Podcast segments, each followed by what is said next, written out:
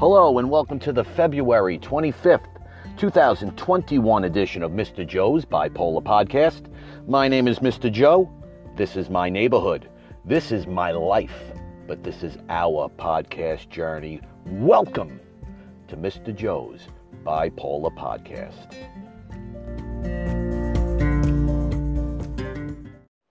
Hello, everybody, and welcome to another edition of Mr. Joe's Bipolar Podcast. It is awesome to have everybody here with me today, and of course, it's always wonderful to be out there with you as well. So, here we are. Oh, it's been a couple of weeks. I'm actually really excited to get into this episode. Uh, we have a lot to talk about. Um, I am, first and foremost, extremely grateful for the amount of new listeners that have come on board to our family, uh, the amount of old listeners who have stuck through thick and thin with Mr. Joe. I mean, my goodness, I was gone for a year, and it's almost like every single one of you came back. So um, I, am just so grateful to have everybody. And most of this is reflected in my new podcast statistics from this anchor um, podcasting host. I don't want to get too into this. I, I feel like even when I reviewed my last episode, I thought I spoke too much about podcasting and what it comes down to. What I will say is I will repeat myself from last time. I can't stand the introduction music. So here's what we're going to do. Based on Mr. Joe's OCD, there is no way on earth that I could prepare an episode and go through each song and keep testing it and see what sounds the best. And, you know, the perfection starts to come in. So, what I'm going to do is I'm just going to add whatever song Anchor, the podcasting host, has lined up. I'm going to add that. I'll put one in the intro, one in the outro, and for the next episode, I'll try a new one. And you know what? We'll see. We'll play it by ear. I mean, listen, guys, we get past the intro. I mean, I'm, I'm sure there's several of you that don't even listen to the ending. Um, you know, so whether or not the music matters to anybody is not the you know not the not the thing here. It's uh, Mr. Joe's mind, I think, that sometimes destroys whatever process I am trying to accomplish, or whatever thought process that is uh, I'm trying to accomplish. And, and I tell you, it's reflective in my mood over the last couple of weeks. I have uh, two main things to discuss today because many of my listeners have been reaching out. Excuse me, I want to make sure my microphone is not uh, causing too much static and nonsense. Um, but I got a lot of emails, and, and ironically, most of them have been touching upon the the subject of anxiety. And I, which would make sense. I mean, the world that we live in now, forget about it. I mean, you know, with the pandemic and the corona, which, by the way, seems to be getting a little bit better. I think there may be some kind of a light at the end of the tunnel. I have not gotten my vaccine yet. Um, and I'm, I don't know what I'm doing. I'm scared to get it. I'm not going to lie. I mean, I've seen people have horrific reactions, and I've seen people be okay. So, anyway, I'm not going to get into this right now. What what it, what it comes down to is, I believe the state of this world obviously has led to the horrible, horrible increase in suicide, especially amongst us youngsters out there, and you know, even our age. You know, pushing 45. I mean you know, but mainly the teens and the early 20s. People are going crazy, man. I mean, they really are. They're going bonkers. You, you know how many wackadoos now we got? whole, we got our family is gigantic now, um, and we we certainly need each other because I don't know who the heck else is going to support us unless we just lean on one another. Um, so so a lot of emails about anxiety, specifically about my past and specifically about the present in terms of my anxiety and whether or not I suffer from it anymore. Because people are mentioning that, um, you know, I, I, dealt with it many, many years ago, panic attacks. And if you go back to Anxiety 101, which unfortunately I'm probably going to have to repeat a little bit of that information that I conveyed in that episode to kind of make sense of it all. But I talk about my entire college days in terms of the panic attacks and what used to go on. And, and, and I'll address that in a moment. But what it seems like is many people don't think that Mr. Joe suffers from anxiety anymore.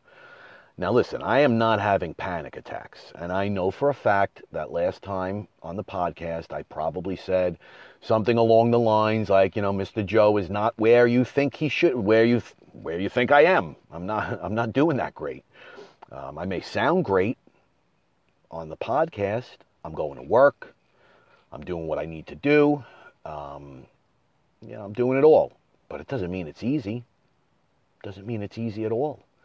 You know, I'm going to give you an example, okay, guys? I mean, and, and just listen for one one quick set, second in terms of, you know, an update as to where we're at nowadays with Mr. Joe. And again, this will address kind of backwards in terms of the anxiety because I really wanted to hit up what used to go on. But you know what? Let's let's talk about my current state right now, and I'll give you an example. This morning, I got it was uh, eight o'clock, eight o oh five kids were gone. They were with my uh, wife. She went to drop them off at my in laws because she had to work early, early this morning. So I'm getting ready for work and I'm not going to get into it. Long story short, but about 8.05 in the morning, Mr. Joe was hysterical crying. Why? I don't know. I mean, some of it I want to, um, I want to say is over my father. I've been very emotional over him lately, very, very emotional. But you know, when I when it comes down to it, it was just my brain over the last couple of days has felt as if it's overloaded in so many ways. I have so many thoughts jumbling around. I have so much going on up there, and I'm having a very hard time making sense of it all unless I'm at work. I mean, when I'm at work and I'm with those kiddies, man, I mean, it's like everything just comes into play and I'm able to do what I got to do. But, you know, today is Thursday. And on Tuesday, Tuesday night, I went into bed about 10, 15, and, and which was rather late for me because lately I upped my Seroquel. We're going to get into that in a moment, and it's been knocking me out. So I felt that you know, that, that urge to just drop into my bed and, and call it a night. And I said goodnight to my wife and I went in there and, you know, I laid in my bed and guys, I couldn't fall asleep. And there are many of you out there that understand what it's like to just lay there and lay and watch clocks and check it out and see how many more hours you have and all those ridiculous things that happen to us. But here's my biggest concern is that the mania and the mixed episodes, obviously, that Mr. Joe suffers from, was so intense on Tuesday night that I could not sleep one minute. Not even one minute. And when I quote unquote woke up the next day, which, you know, was just me strolling out of the bedroom like a damn animal, literally, like an animal, like it's everybody else's fault that Mr. Joe can't sleep. Like they caused my mania. Come on, okay? Yeah, I could look back on it now and I could say, what a moron. What a, what what kind of a, actions do you take? Screaming and yelling at people for no reason and you know, I didn't sleep, blah blah. Oh well. That's my own problem. That's not my wife's problem or my kid's problem. It's not fair for somebody like me who is just simply not dealing with my mental health well enough to start taking it out on everybody else. But you know what? That's what I did. And when you can't, when you're in the moment, you can't figure it out. You just can't figure it out. And again, I keep going back to that why does the brain shift episode. And more than ever lately, Mr. Joe just feels as if that brain shift is happening and I just don't know why. And I guess I'm saying this is I haven't felt these these mood swings and these shifts in a very long time. And, I, I'm going to attribute it to the coronavirus and the horrible crap that's going on now around us in the world. I'm going to attribute it to my ex-wife and the horrible position that she has put not just my family that I live, live with right now, but all of my children. She's put us in a horrible position. You know, I mean, I never knew, guys, that things could get so difficult. Do you know that I was promised by the judge that I could pay whatever arrears that I had over the period over a period of time, which you know my ex-wife agreed to, And it's in a court order that instead of paying this amount, I pay this amount, you know, to cover those arrears. Do you know they started deducting money out of my account? I don't even know how. I don't even know how. And then the bills they're sending me are not what I'm supposed to be paying. It's $800 more. And, and, by the way, I can't even make the original child support payment, but they want me to send now twice as much because I guess in case I drop dead tomorrow, at least my ex wife will have some money. I mean, so that's what it comes down to. Now, listen, if I was rich, if I had all the money, if I was living comfortably, I wouldn't give two you know whats. But I'm not. We're struggling. And here's what it comes down to. And we all know this when we struggle with money and we struggle with financial situations, you know, uh, it, it causes stress. And listen, we're not, we're not, you know, begging for food like some of you are, which my heart is breaking for that people can't put food on the table. You know, we're not unable to go sh- food shopping, but there are no luxuries at all. No luxuries, guys. And I'm not saying we deserve luxuries, but, you know, it's, let's put it this way. This is the very first month that I am going to be paying this ex- extraordinary amount of child support um, that I honestly just don't owe. And I'm pretty sure we're not even going to be able to make the mortgage. You know, so um, I'm going to end it there. I don't want to get too. But we're, we're, here's the thing: we do make the mortgage. That's the I, that's the crazy part of all this. I'm sitting here ranting and raving, and, and I'm going to leave it like this. There's one reason why Mr. Joe and his family are successful with certain things. And guys, it's not me. It's only one reason, and that's my wife. She she holds it all together. That's it. That's what it comes down to. My wife, she's the one who comes swooping in with a cape and she saves us all. And, you know, if we didn't have her, I don't know what we would do. Um, you know, because she is she is the strongest woman that I have ever, ever met in my life. Ever. Um, and she don't listen to these podcasts anymore, so believe me, I'm not getting anything good for this. But um, you know, she really is. She's an amazing woman, and she keeps me in check, and she gives me the motivation. And this is a horrible thing to say, but the motivation to pretend that everything is okay, even though it's not. Because she she said something to me the other day. She said, "Babe," she says, "when you get in there, you can do it." When you can get in there, you can do it. I apologize. A big truck is driving by right now. I don't know if you heard that. Trying my best to keep it quiet in the background over here. I'm actually on a nice lunch break, and I'll be heading in to see a little boy in a minute. But nevertheless, um, God, here I go. I lost my train of thought again. Um, my my wife is the one that takes care of it all, and um, you know, without her, I mean, honestly, Mr. Joe would be nothing. And sadly, you know, the narcissist that used to be in me probably recognized that in the very beginning. You know, we're we're very intuitive, man. We got a great skill set in terms of, you know, being able to read people and we know who is, you know, empath you know, who who is empathic and offers sympathy and somebody who's strong and you know has a great job and uh, we, we, we notice those things. Because most of the time we're like searching for somebody to you know be there for every becking call. You know now i didn't have that intention when i met my wife because she was just so different from everybody else but you know i don't know what my mind was thinking back then i was smacking it into a wall into a brick wall. So God only knows. What I know now is thank good God above that that woman, my wife, had the patience to say, you know what, I'm going to work through this with him because I love him enough. But I'll tell you right now, we're all, the, the, the whole family is fed up. We're fed up. We're fed up about the fact that my ex wife, without asking me, sent my kids in a car to, to another state. Okay, I'll tell you the state, Florida. They went to Florida, and my daughter did not feel good. She kept calling me, Dad, I don't feel good.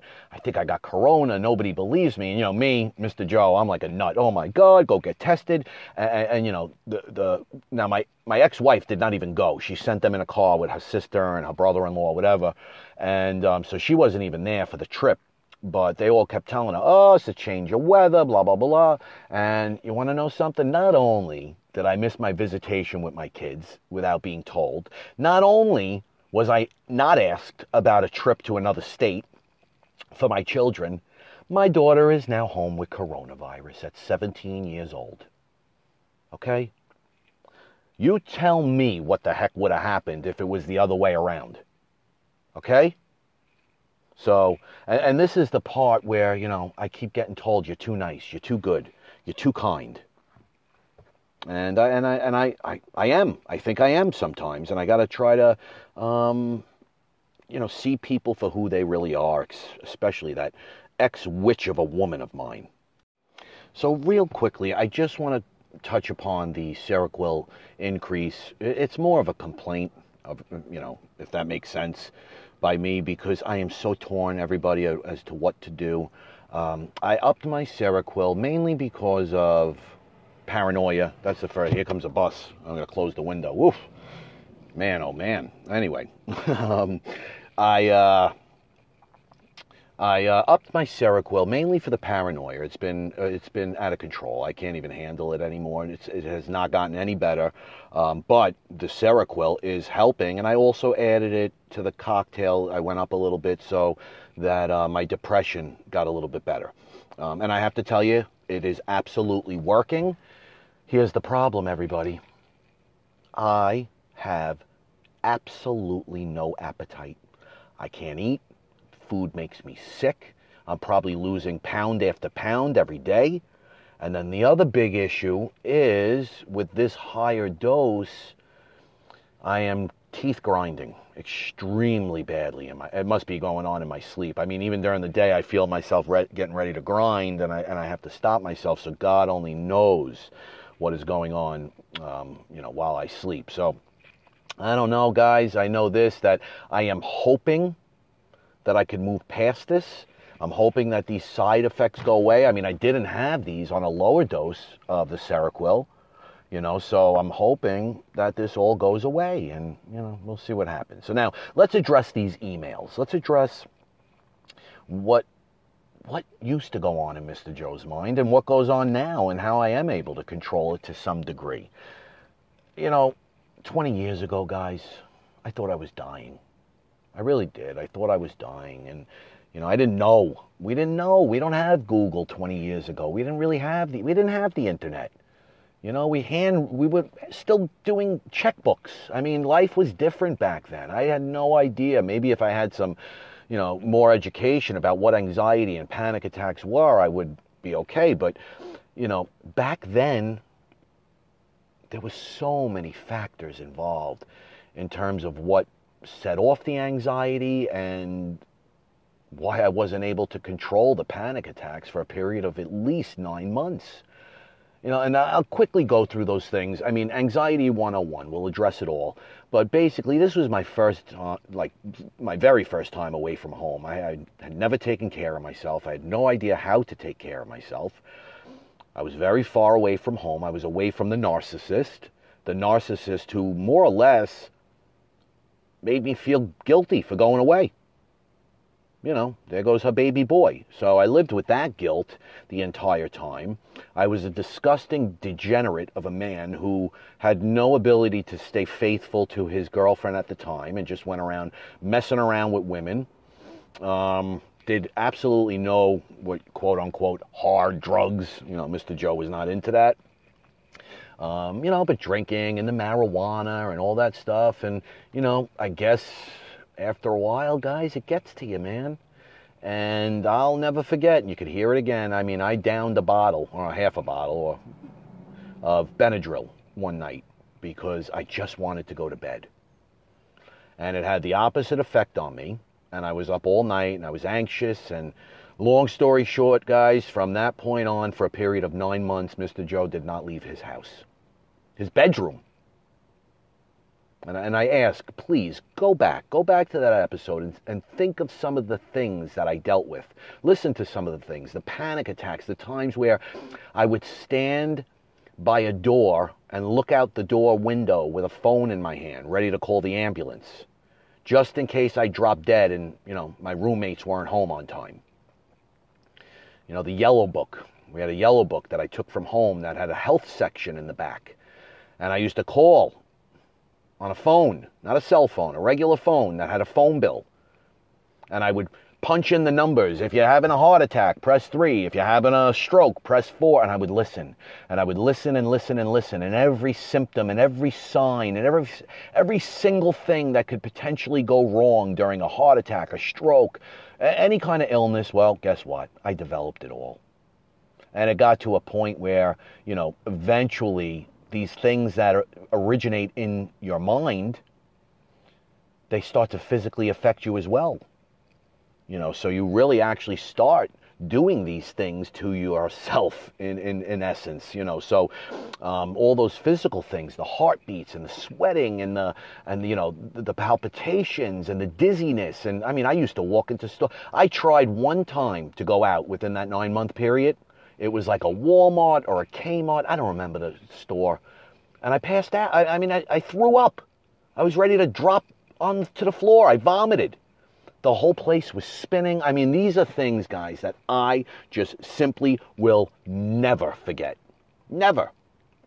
In comparison to today, I could give you a general idea of what I go through, but I honestly cannot think of any real specific moments in time over the last, like, let's say 20 years where I was really dealing with a panic attack. Now, that does not mean a thing in terms of, you know, oh, Mr. Joe, again, you know, he deals with everything. He breathes, he counts to 10, he, you know, he's, he's strong. Uh, come on, guys. I'm an animal. I'm a monster. When I, when I cannot control my mind, when I'm anxious, whoop-de-doo, okay? No, I'm not calling the ambulance. No, I'm not thinking that I'm dying. No, none of that's happening. It's not, it's not like that for me now. I just become an animal. I become an animal who can't gather their thoughts. Everything bothers me. The littlest, pro- the littlest thing is the biggest thing for Mr. Joe. And that's a problem too almost as much as a problem as the other thing, the hypochondriac and, you know, having panic attacks because you want to brag and talk about how far you have really come. I'm referring to Mr. Joe. Well, how far have I really come? I mean, really, what techniques have I learned to calm myself down, to bring myself to the level of understanding where I say, you know what, this is not normal the way you're acting and the way you're responding. And, you know, this didn't bother you a week ago. Why is it bothering you now? And again, back to that episode, brain shifting, you know, I just don't have that ability lately. So that's more of the anxiety. And like I've said so many, so many times, guys, that the biggest reason as to why Mr. Joe considers my recovery or my attempted recovery a success is the intensity and the duration in terms of the anxiety, depression, the mood swings, the mixed episodes, and the mania, along with the psychosis, the sounds, the voices, the hallucinations. They're all at a minimum. They're all at a minimum. The duration and the intensity is nowhere where nowhere where it used to be. Not even close because I found the right cocktail. But it just doesn't go away. And we, as we find the right cocktail, the job, in addition to that, is supposed to be able to figure out what ways we can combat and battle that horrific feeling of anxiety without having to pop a pill. And believe me, you, I, pl- I popped plenty of pills back in the day. And I'm referring to Xanax. And, you know, that, that, listen, I did not use Xanax mainly because I had no idea what was going on, uh, you know, 20 years ago when I was away at college. But you best believe it when I was on a cocktail of medication that was basically just every med under the sun. Well, those meds, the combination, in combination with my sick brain, it caused so much anxiety because I was on so many things at once. You know, not to change the subject, but I think back to the meds that I was on back in, let's say, 2009 ish. And I say to myself, Seroquel, Lamictal, Depakote, Cymbalta, Suboxone, Vistaril, Xanax. I mean, I'm, I'm up to seven, guys, you know, and I, and I know it goes on and on, the list. What really freaks me out most of all is because I don't think I would ever be told to do something like this, but back in the day, they put you on two mood stabilizers, Lamictal and Depakote. I don't know. Maybe it's something that works. I, am not really sure, but it just seems a little bit like, you know, overdone, so to speak. Um, you know, but anyway, the cocktail is all that matters, guys. Once the cocktail is mixed and it's correct, like I said, things do get a little bit better. But listen, 20 years ago, I was having legitimate panic attacks. So, to address the emails, I mean, what's the difference? The panic attacks, you know, that I dealt with 20 years ago as compared to the anxiety. Uh, let's just break it down really quick. 20 years ago, I couldn't even drive in a car, okay? Because as I would drive in a car, the the I don't know. I mean, driving was actually one of the worst things. For some reason, I felt like I was in this tunnel as I would drive. And, you know, I, again, I couldn't even drive. I couldn't go into stores. You know, the physical symptoms, the panic attacks. I mean, I was scared of everything. And the hypochondriac, hypochondria was mixed in there. Nowadays, and I want to correct myself because I earlier I earlier I said you know I wake up like an animal or when I'm anxious I'm an animal. And I don't want to I don't want everybody out there to think that I'm an animal towards everybody in my family. I'm just an animal in general. I, I don't think anybody would want to approach me at all. And when I say I'm an animal it's not it's not a panic attack. It's not me yelling at people necessarily. It's a lot of me mumbling under my breath and talking to God and saying, How could you do this to me? I don't believe it. Oh my God, I'm never going to do this. Uh, here we go, okay? This is Mr. Joe's morning when I wake up with anxiety. Oh my God, where did she put it? Where did she put my backpack? Meanwhile, my backpack's in my trunk. I'm, I'm going to kill her. I'm going to kill her. I don't believe that she would put me through this. How how could this happen? My, my and you know, my wife's obviously not listening to this, and my son's looking at me like I'm out of my mind. Meanwhile, my wife has nothing to do with anything. My mind is just an absolute disaster, so I have no idea where anything is. Every little thing that goes on, it bothers me. That's what it's all about while they're not panic attacks, it makes me not want to go to work. But the difference between then and now was I legitimately could not, and I wasn't working then. Uh, I was going to class, let's say that. I legitimately, 20 years ago, would not get up and would not go to class. Whereas now I'm able to force myself, and truth be told, once I get in to work, I'm fine. And that's when the anxiety goes away. With me, the anxiety surfaces mostly when I'm not distracted, really. And unfortunately, and we have spoken about this so many times, you know, depending on the stress level and the things that, you know, occur in my life, well, you know, it's how I handle them. And I'm going to tell you right now, I don't handle them very good. I am not good under stress and under pressure. But, but, much better than I was 20 years ago. And I could almost guarantee, and I'm not saying this to make anybody feel bad, but if you were anything like Mr. Joe back then, you should be envious of the fact that I can control it the way that I do now. Okay? Because it's something to be envious of because it's like night and day. Then I wanted to die. Now I want to live. And, and that's the truth. No matter how anxious, no matter how mad, no matter how manic, no matter how depressed, whatever it might be, I do. I want to live. And I oftentimes feel myself, and believe me, when I'm talking to God, and I'm saying to him, because I'm all anxious, why am I here? Like, just take me. Just please, God, just take me. And what I recently found myself doing is then talking to my dad and saying, sorry, dad, I didn't mean that. I know I got to be around for my kids. And let me tell you guys, it is not easy when your brain is that messed up and your chemicals are so shifted and unbalanced. We don't care about anything. Yes, we love our kids, we do. But we say to ourselves that being gone would be more beneficial to our family and our children because then they wouldn't have to live with a, a psychopath. Now, that's the way we view it. Little do we know that, you know, the disappearance of daddy, my children would be crushed. All four of them would be crushed. And, you know, that's not me bragging. That's me being a father and a good father and saying, like, look at me, man. I had 45 years of my dad, and I still cry over him. Well, they didn't have 45 years of me, okay? Because, you know, we're talking 17, 15, 3 and 1, and that's not even close to 45 years. Now, I'm not saying the more years you have, the better it is. I mean, that's not where I'm going here. What I'm saying is that, you know, when we are in a certain phase in our head, and we all understand that phase, it doesn't matter. We can't control it. We don't care about anybody else.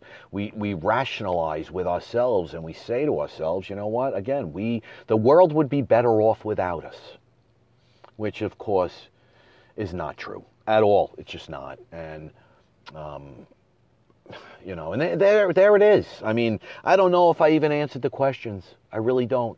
I mean, what's the moral of the story? The main point here is, I guess, that you know, Mr. Joe back then had panic attacks, couldn't control them, couldn't breathe, couldn't do anything, couldn't eat. I mean, I should have been, I should have known. I mean, if this is going on in, let's say, 1997, 19, yeah, 1997, 8-ish, I would, I would think.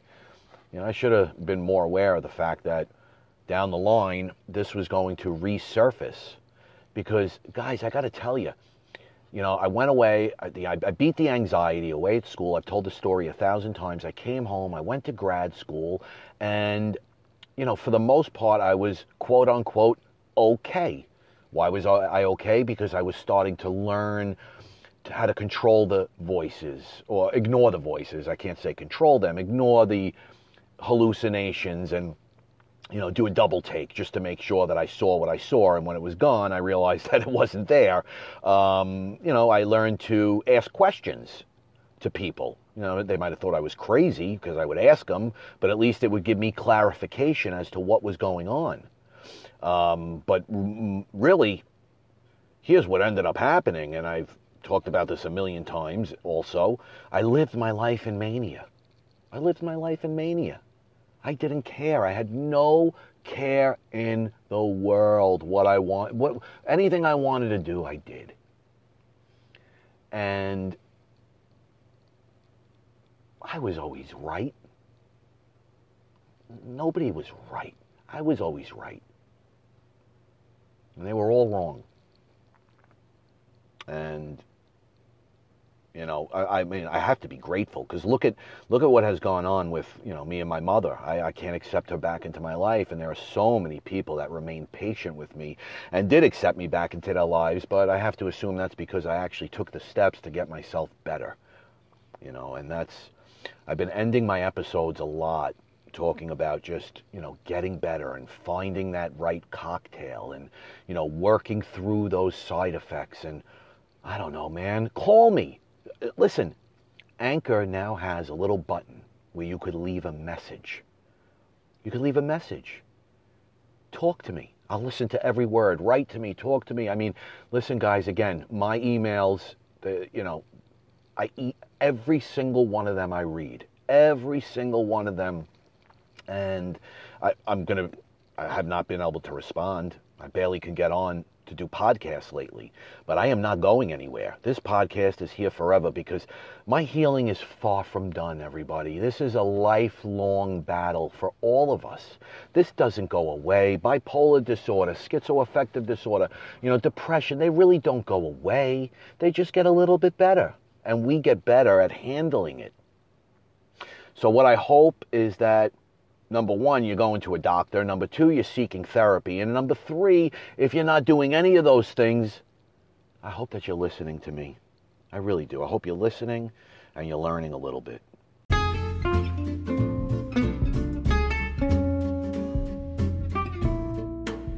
And I think that is actually a perfect way to uh, close out today.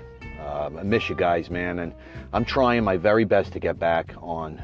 Um, it's just not easy, but I am. I will be back, and um, you know, I'll get these episodes rolling once again. I promise you. Uh, for those of you that have stuck with me, my goodness, uh, I ask that if you're doing well, just continue, man. Continue to work as hard as you possibly can. I mean, if you love somebody, you care about somebody with a mental illness and or drug addiction for that matter, you know, support that person the very best way that you know how. And if you're struggling right now with a mental illness or an addiction, uh, you need help. I mean, just keep battling, keep fighting, and most importantly, soldier on. Thank you so much for listening to Mr. Joe's Bipolar Podcast. Everybody have a great day. I'll talk to you real soon.